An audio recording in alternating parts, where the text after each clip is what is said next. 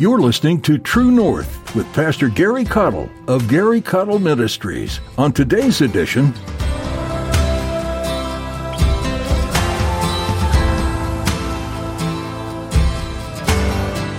Unfortunately, many today have the incorrect assumption that because they were raised in Christian homes that that means they are Christian. But the truth is each and every individual in the household must make their parents' God their own God. That's a decision that needs to be made between you and your Creator.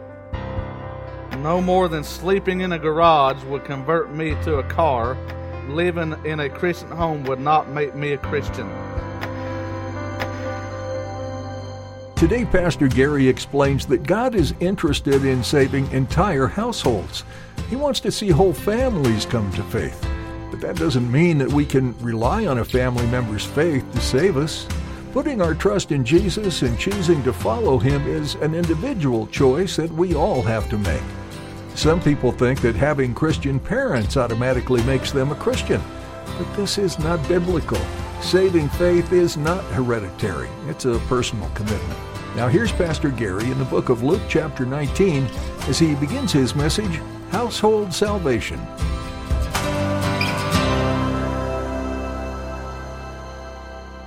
Luke chapter 19 and verse number 1. Jesus entered and passed through Jericho. And behold, there was a man named Zacchaeus, which was the chief among the publicans. And the publicans were tax collectors, and in the minds of the Jews, the religious Jews especially, that was equivalent to sinners. And there's not much change today. Somebody say amen. And he was rich, and he sought to see Jesus, whom he was, and could not for the press, the crowd of people, because he was of little stature. He was too short to see over the crowd. And he ran before and climbed up into a sycamore tree to see him, for he was to pass that way. And when Jesus came to the place, the place, he looked up and saw him and said unto him, Zacchaeus, make haste and come down, for today I must abide at thy house. And he made haste and came down and received him joyfully. One preacher said he came down so fast he skint the bark off the tree. Verse number seven, and when they saw it, they all murmured, saying that he was gone to be guest with a man that is a sinner. And Zacchaeus stood and said unto the Lord, Behold, Lord, the half my goods I give to the poor, and if I have taken anything from any man by false accusation, I restore him fourfold. And Jesus said unto him, This day is salvation come to this house, for so much as he also is a son of Abraham. For the Son of Man is come to seek and to save that which was lost. And my focus is verse 9, where Jesus said, This day is salvation come to this house. Today, my assignment is to continue the theme of household order, but today specifically, I'm calling this household salvation. Household salvation. I do understand that because daddy gets saved, that doesn't mean that the rest of the family got saved. Just because the parents give their heart and life to Christ does not mean that their children are automatically Christians. Unfortunately, many today have the incorrect assumption that because they were raised in Christian homes that that means they are Christian. But the truth is each and every individual in the household must make their parents' God their own God. That's a decision that needs to be made between you and your creator. No more than sleeping in a garage would convert me to a car. living in a Christian home would not make me a Christian. To be a Christian is to be a follower of Christ and to seek to live like Christ. And that is a decision one must make. And although I can say assuredly that the parent's salvation does not equate with the children's salvation, I can say and prove it with biblical case after case that God is interested in saving the whole family and not just the parents or the grandparents. And many today, many children today, because of the lies and the sway of public opinion, political folly, and such, they turn a nose up at the gospel of their parents or their grandparents. And science, falsely so called, has caused our children, many of them, and many of our grandchildren to turn away from the gospel that we have set our hope in.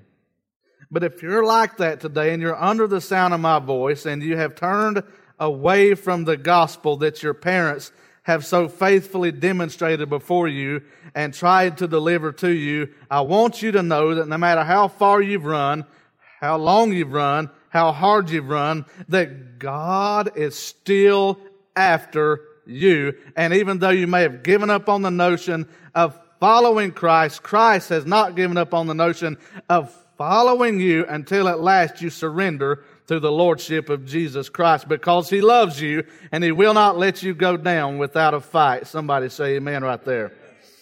And Jesus said to Zacchaeus, there as we've already read, this day is salvation come to thy house. If you looked at verse 5, he said, Zacchaeus, make haste and come down, for today I must abide at thy house. I'm glad for the day that the gospel abode at my house, aren't you?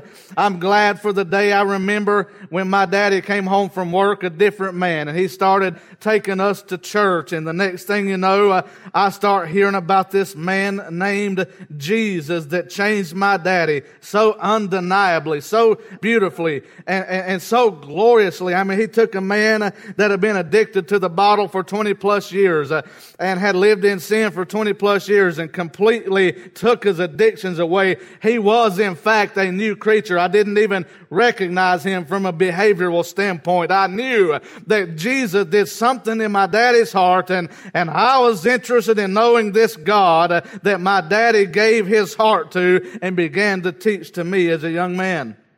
And I'm glad that because of what the Lord did in my father's life, I began uh, to be exposed to this glorious gospel and I too became gloriously saved by the grace of God. And my uh, two older brothers on September the 9th of 1990. And, and had the gospel not intervened in our lives at the time that it did, I have no doubt that I'd probably be oh, an old salt drunk today. Probably just living a mess, just doing my own thing, miserable.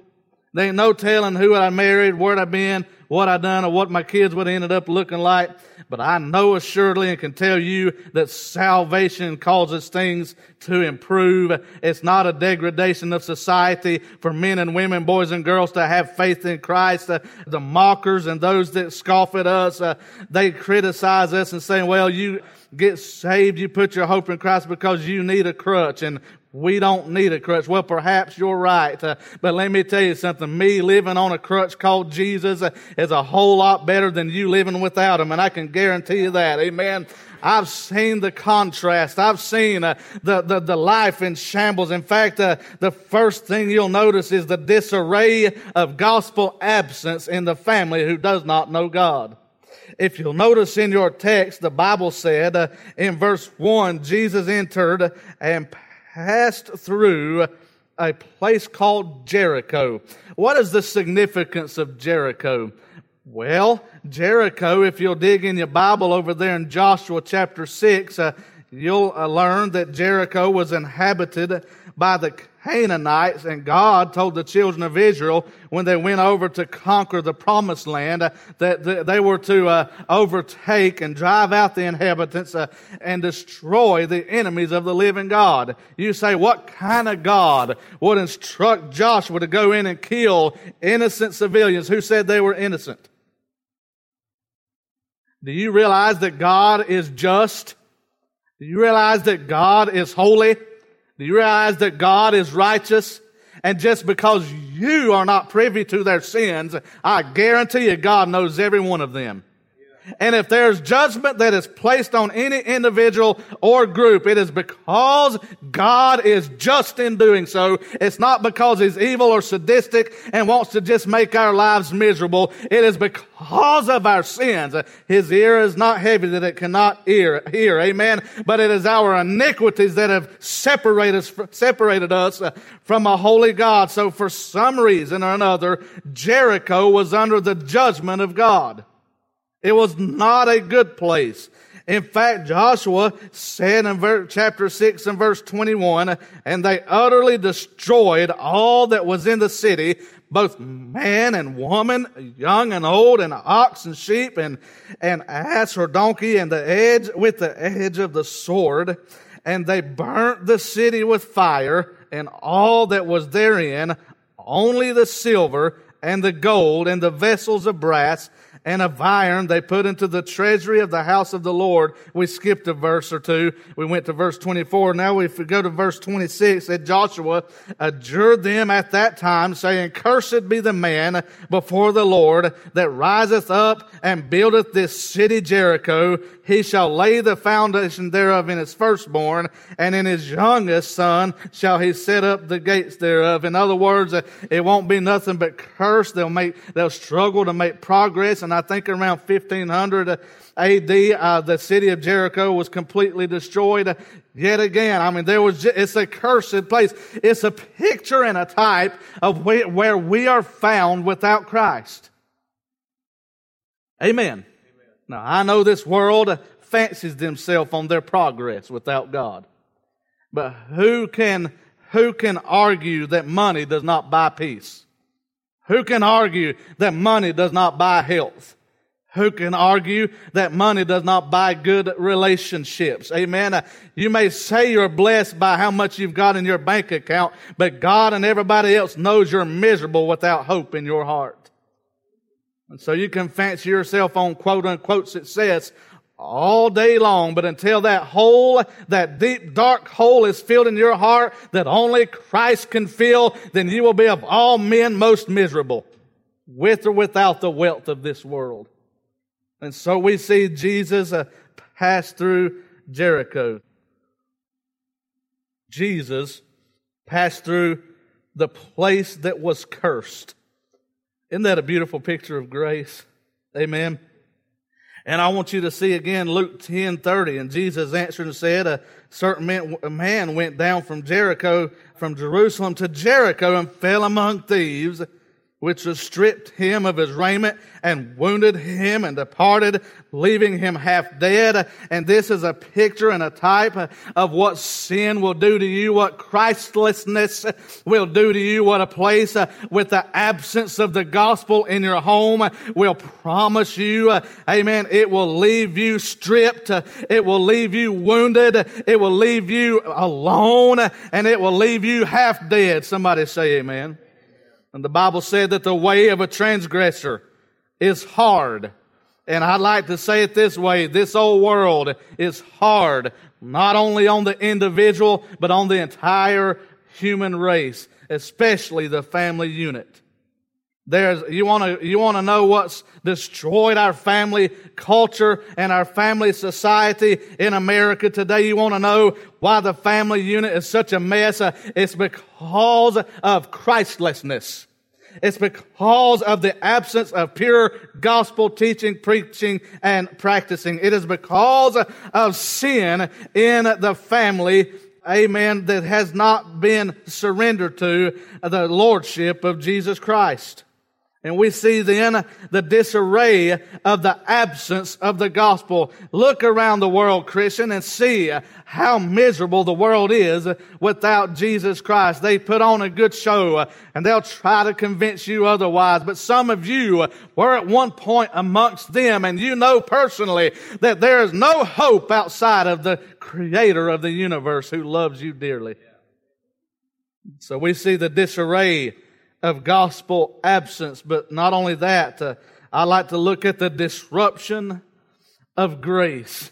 The very fact that it said, and Jesus entered and passed through Jericho puts me on shouting ground to know uh, that that was the very reason that Jesus came uh, is to bring forth the blessing of heaven on a place that would otherwise have no hope uh, without him. That Jesus, that for God so loved the world that he gave his only begotten son, that whosoever believeth in him shall not perish, but have everlasting life. And the Bible said that Jesus was born in a manger of a virgin womb Uh, and the Bible said they called him Emmanuel, which being interpreted is uh, God with us. I'm glad uh, that he didn't leave us to our own demise.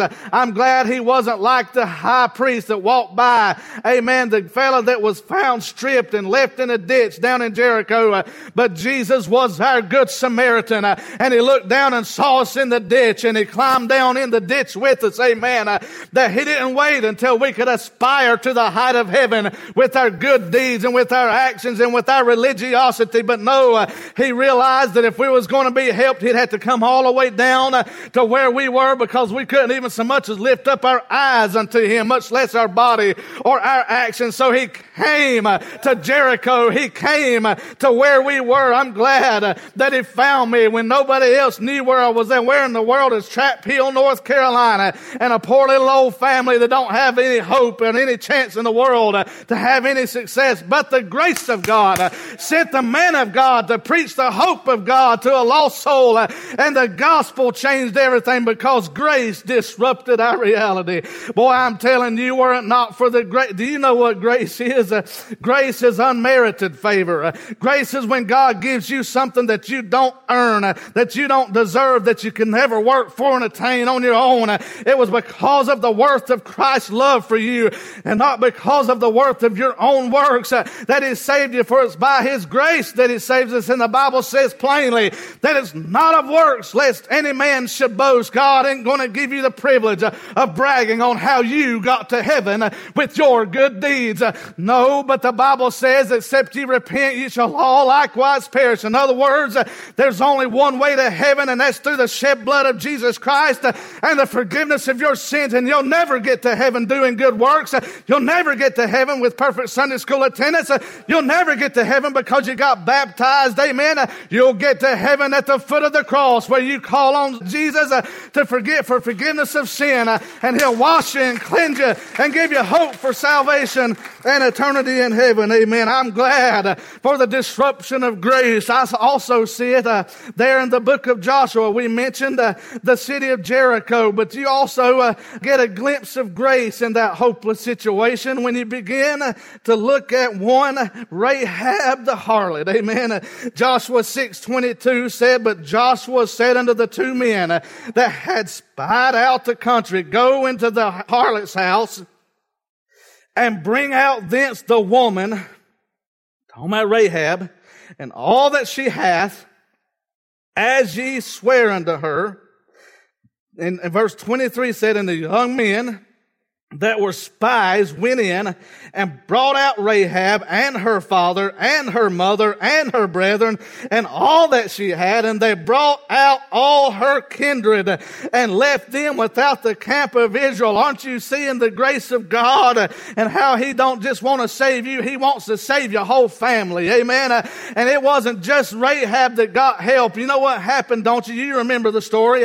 They were spying out the land and Rahab had faith and hid these two men, uh, amen, just on a venture that the God they serve, she heard about their God. She heard about he could destroy the nations through Israel. Uh, she heard about how Israel had divine favor and they could pre- pretty much whoop anybody that they come up against because of the might uh, of the God that they served. Uh, and she had heard that they were coming to destroy her city. And she thought maybe perhaps if I'll do a God a favor, if I'll make their God my God and their Lord my Lord, maybe he'll have mercy on me. Maybe he'll have grace. So she began to help the spies and hid them while others looked for them. And because of her faith in God, the book of Hebrews teaches us uh, the Lord spared her life and not only the life of her, but her whole family.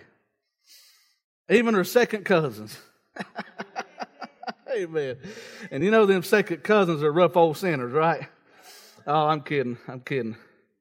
But I see a disruption of grace. Verse 25 of Joshua 6 said, Joshua saved Rahab the harlot alive. Amen. Boy, I like that, don't you? And her father's household and all that she had, and she dwelleth in Israel even unto this day, because she hid the messengers which Joshua sent to spy out Jericho. You know what I see in that passage right there? Because she hid the messengers. Uh, you know what you hide with messengers? You also hide their message. You know what the Bible said? Uh, Thy word have I hid in mine heart uh, that I might not sin against thee. I see here a picture and a type of Rahab repenting of her sins. Amen. Because she took the word of God to herself and hid it in her heart. And I see that because of the grace of God, she got delivered. And because, even though there was a disarray of gospel absence, there was a disruption of grace uh, that made an exception for this harlot. Why would God use a harlot of all kinds of people? Perhaps it would be argued uh, that the harlot is amongst the lowest in society as far as what men and women think of them. We hate to even think of their actions. We don't, we try to block it out of our mind and, and it's repulsive. And, and, and there are many today that live that kind of lifestyle. And, and other than wicked men who take advantage of their wicked services, uh, uh, most people detest them. Most people degrade them, demoralize them, and help them uh, go deeper into sin than they already are because there's no grace to be offered them. But I'm glad uh, that Jesus' uh, love knows no depth uh, that Jesus' love goes further than yours and I's. Uh, and when the religious crowd kicks them out, Jesus says, come on in. Uh, the water's fine. Amen. Uh, Jesus will save you if you'll call on him today. I don't care how many people give up on you. I don't care what the religious establishment told you years ago. Uh, if you'll call on him, he'll forgive you. He'll change you. He'll save you. He'll deliver you and he'll put hope in you and he'll dress you as pure as the white driven snow. Somebody say amen right there. Mm, glory to God. I'm glad for the disruption of grace uh, in the life of Rahab. And the Bible said, uh, by faith the harlot Rahab perished not with them that believed not uh, when she had received the spies with peace. Uh, isn't that wonderful? Now it gets a little bit better. Can you handle some more? Give me an amen. All right, we see the disarray of gospel absence. We see the disruption of grace. Uh, but now, thirdly, I want to put on display the glory of God. Amen. I want to point out now in the book of Matthew chapter 1 and verse number 5, uh, the Bible said, uh, and this keep in mind is the lineage of Jesus Christ found in the book of Matthew chapter 1. And I'm not going to read the entire lineage uh, from start to finish, but you need to see verse number 5 for a very specific reason. Uh, it says, and Salmon begat Booz of Rahab. Now, the King James Bible spells it R-A-C-H-A-B, but that's the same person that we know of in the Old Testament called Rahab. And Booz begat Obed of Ruth, and Obed begat Jesse. And then you skip down to verse 16, uh, and we're fast forwarding, and Jacob begat Joseph, the husband of Mary, of whom was born who? Jesus, who is called the Christ. Amen. And boy, I'm glad to announce to you today uh, that not only did grace disrupt the life of Rahab the harlot, but grace was so rich and so thick that God wanted to send a message to every generation, past, present, and future, that grace wants to work God's love all the way into your messed up family and bring redemption to you. And He did it so beautifully by including Rahab the harlot and the lineage that led all the way up to Jesus Christ, the hope for all of humanity.